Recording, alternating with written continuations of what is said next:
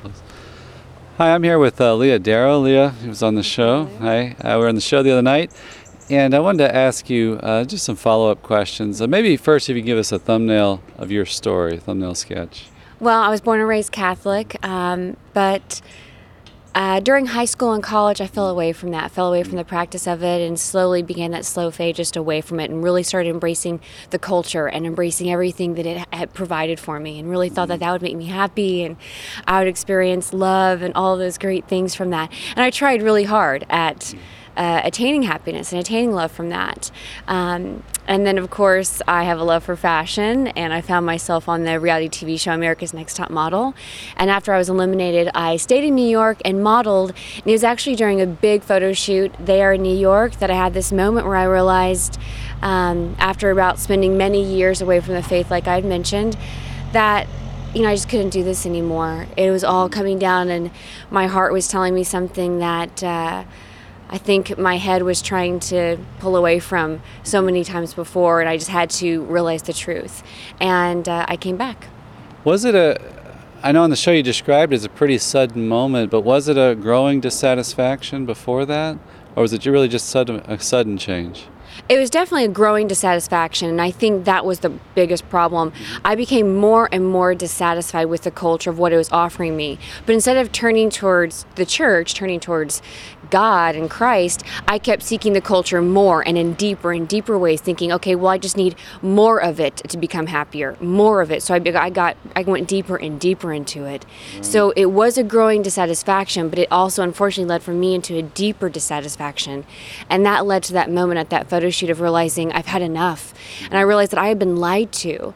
And I thought that, I don't know, for whatever reason, I guess I believed it slowly that, you know, they cared about me, that they loved me in some way, I guess. Right. But they don't. And, um, I had been lied to by this culture, and uh, I finally realized that I can't do this anymore. Right. Yeah. How would you describe like the lies of the culture? What? Um, how does it entice us?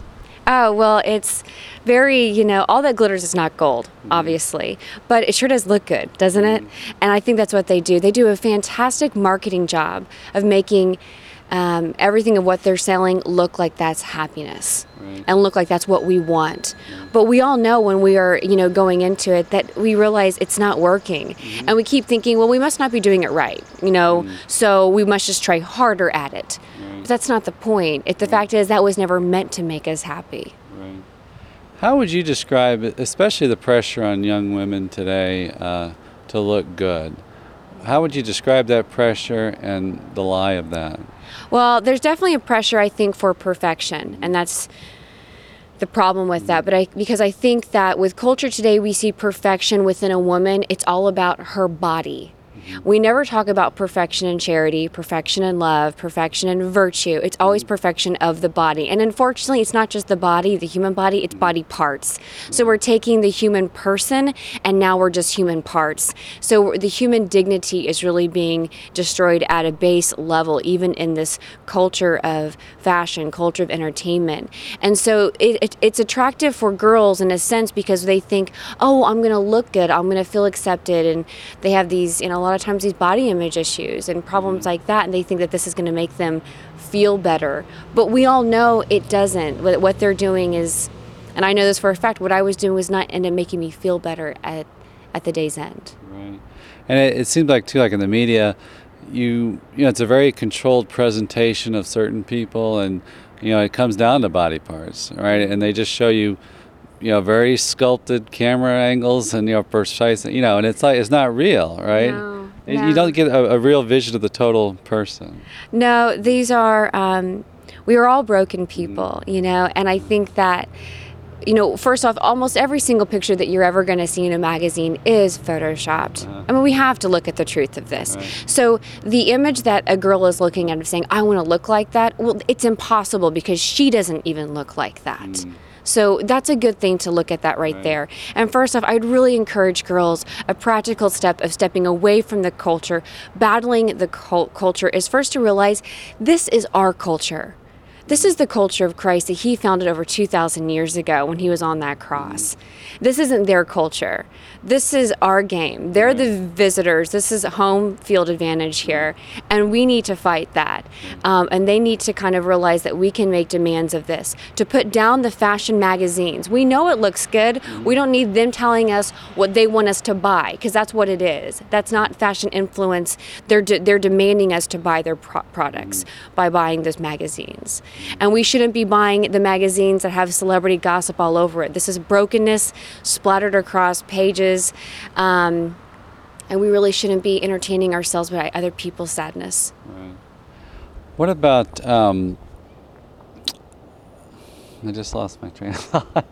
what was my next question? Um, oh, okay.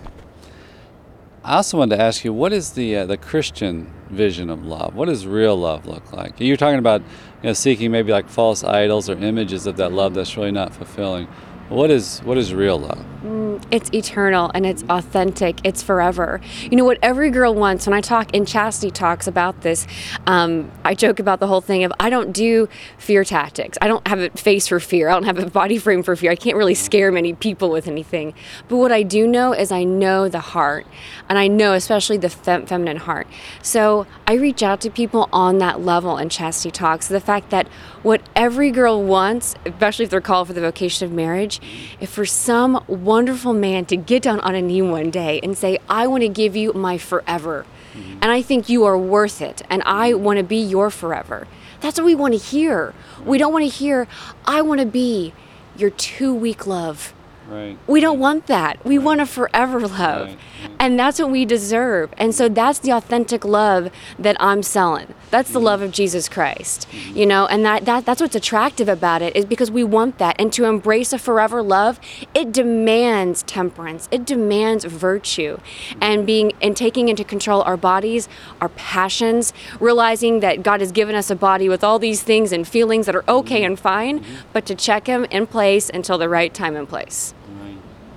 How uh, you talk also about putting God first as being the source of that forever love, right? Practically, what does that look like? Putting God first. Well, always to know that Christ will always fulfill us more than any other person will. Another man, another woman, another friend, it doesn't matter. But Christ's love, his salvific love, is something that will always fulfill us greater and deeper than anything else can on this on this earth. So we have to go there to get to become full. If we choose other people to fill us in that love, to feel fulfilled, to feel like we feel okay, if we have to pick up the phone every single time we have a problem, that's we need to re- realize that that might be a problem within us. That we need to just calm ourselves and look to Christ and say, "Lord, how can you fix this?" Can you help me? And that's putting Christ first always in our life. It's waking up every morning saying, Thank you for giving me this day. I, don't, I didn't even deserve it, I didn't even know I was going to have it. Um, it's always putting Christ first and allowing Him to have that first place in your life. Um, and then everyone else can come second. And, but it all falls into place. And practically, what do you do like to maintain your spiritual life? What are some of your habits of prayer and things? Yeah, absolutely. Well, um, I love Our Lady. I love, um, I, so I always say my daily rosary every day. Um, I attend Mass every morning. I have a wonderful schedule and my uh, job of evangelization, so I, I can afford that. Um, so, attending Mass every day for me is something that I do. I spend an hour of adoration every day, and I have a rosary every day. The rosary I spend every day and the adoration I spend every day is offered up um, for many different intentions, but usually for all the souls that I have worked with and all the souls that I will work with, for the strength to get me through um, this life, for reparation for my past sins, for the sins that I made that day, and for just the thankfulness that God gives me His love, that gives me His life. Um, the celebration of the Mass still blows me away every morning. Every morning, just being there, being like, You did this for little old Leah. All of that. Um, but those three things every day Mass, adoration, and the Rosary that's my staple. If I don't do that, things don't work. I notice that if I miss a day, if I miss a week, if something happens and I've gone off track, I look back and I realize, oh my gosh, that, that's it. you left behind the key ingredient. And things just start making sense. I don't have that clarity in my mind. I start getting confused. I start looking at things and culture a little differently, being like, oh, well, maybe I should do that. And I'm like, what am I thinking? So I have to always keep myself in track. Um, just because we have a reversion to the faith or convert to the faith does not mean it's all over. Right. It's a you know conversion is a wonderful thing, but it's a daily thing. Every day I pray for another conversion to become even more converted to Christ, mm-hmm. more closer to Him. Could you talk about the uh, the mass and adoration? What inspired you to do that? Did somebody tell you about it? Did you see it witnessed by a friend or? Yeah, well, my uh, my aunt Jan had always gone to daily mass, and she's been a very big spiritual giant in my life. She's really helped me. She was always there, even in my life of sin when I was really kind of screwing up and thinking everything was okay. She just stuck with me through the whole time. And uh, she would send me spiritual books. I would never read them, but she would send them. And she would still tell me she loved me, kept up communication. And so, and I noticed she always went to daily mass. And it was just something after my conversion, I realized I want to be like that. She has something I don't have, and I want it. And I think maybe if I do that, I could maybe I could get it. And I realized that that was a huge thing. And then the Hour of Adoration uh, was inspired to me by Fulton Sheen, Archbishop Fulton Sheen. Mm-hmm. How long have you been doing the adoration? How many? I've been doing the Hour of Adoration. Oh gosh, almost for a year now. Almost a year. It'll be a year in May that I've, I've started that. What have you seen? Uh, what have you noticed as a fruit of that? That you say, "Hey, something changed in my life due to that? Uh, there is just absolute more joy and peace.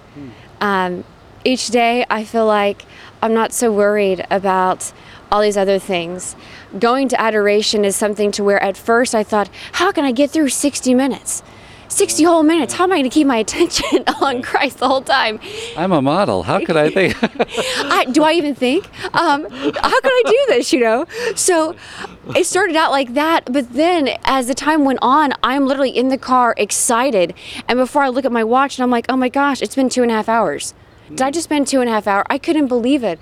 And so I just realized I would sit there and talk, and I became, it just became these conversations. And the more and more I spent with Jesus, the more I was starting to he was starting to just help me understand him more, mm-hmm. understand his love for me more, understand his love for his children more, and and and to help me gather strength for the battle that I, I come across when I when I go out there and speak.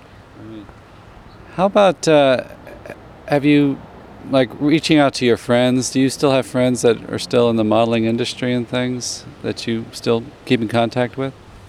Well, a lot of the friends from my past life I do not keep in contact with anymore. Um, when I made that decision to move away from that life, many of those friends were very set on that life. Mm-hmm. And that left a barrier between us. Yeah. And that was one that I was very, you know, okay with, I guess. Um, I love them. I pray for them. I wish them. Uh, I wish them the best, which is Christ. I would hope that they, they, they find that soon. Um, hope maybe they're doing that now without even me knowing. But I don't keep in contact with a lot of them. There have been some new friends that I've made who are in the modeling industry. I encourage them to be very careful. Encourage their parents to always be involved. It's a scary business. It's not one that I would recommend. Um, and to be very, just be very careful with it. There, it, it. You you can do it in a Christian way, but with much diligence and you have to be scrupulous to make sure that you are always keeping in mind Christian modesty. Now, what is uh, some of your your uh, I don't want to say teachings, but what advice do you give about modesty? What do you usually tell, especially young women, about how to dress modestly? Well, there are some obvious things. I always tell, you know, ladies that we don't have to show all of our woman parts to prove to the world that we're a woman. Like they know we're women. You know, we don't have to show it all, you know. Right. So um, we need to keep things covered that we know should be covered. Uh-huh. Um, and, uh, you know, there are things that that are very obvious, you know, um, whenever we're picking out outfits to make sure that you um, uh, this is a very girly thing, but just to make sure that you move in the outfit so that when you are bending over and picking up your purse, that you're not falling out somewhere, okay? And that when you're sitting down in, in a seat, that your skirt's not way high up. These things can be, um, these situations can be easily avoided if you just take a little bit more time in the dressing room, making sure that this is really the outfit that's going to promote the most dignity of who you are as a woman of God. Can you talk about? Uh, I know you have a love for fashion still. Um, talk about how how we should view fashion. What is the purpose of looking nice? How does that fit into our Christianity? Yeah. Well, I think that's a little bit a part of the new evangelization that John Paul II really kind of took from the Second Vatican Council and flourished in his papacy, you know, was that, you know, this is Catholicism, you know, and I believe as Mother Teresa said, said something that hol- holiness should always be done with a smile, something to that regard, I believe. And that's what it is. And, you know, we should, you know, wearing, you know, extremely, um, dowdy clothes on purpose and, you know, and, and, and doing this for as a woman, at the same time, that could be an extreme case of maybe not promoting the most dignified manner for a woman that could be debated in that way. Um, and so we want to make sure that we are uh, showcasing the beauty of God's creation. I mean, God created woman in a very special way. I mean, it's kind of funny, but like you see a woman's leg and you see a man's leg, and you know what's what's beautiful or not, right? You see a hairy man's leg and a nice soft woman's leg, and you're like, that's a beautiful, that's a beautiful shin, you know. and we're just talking about a shin here.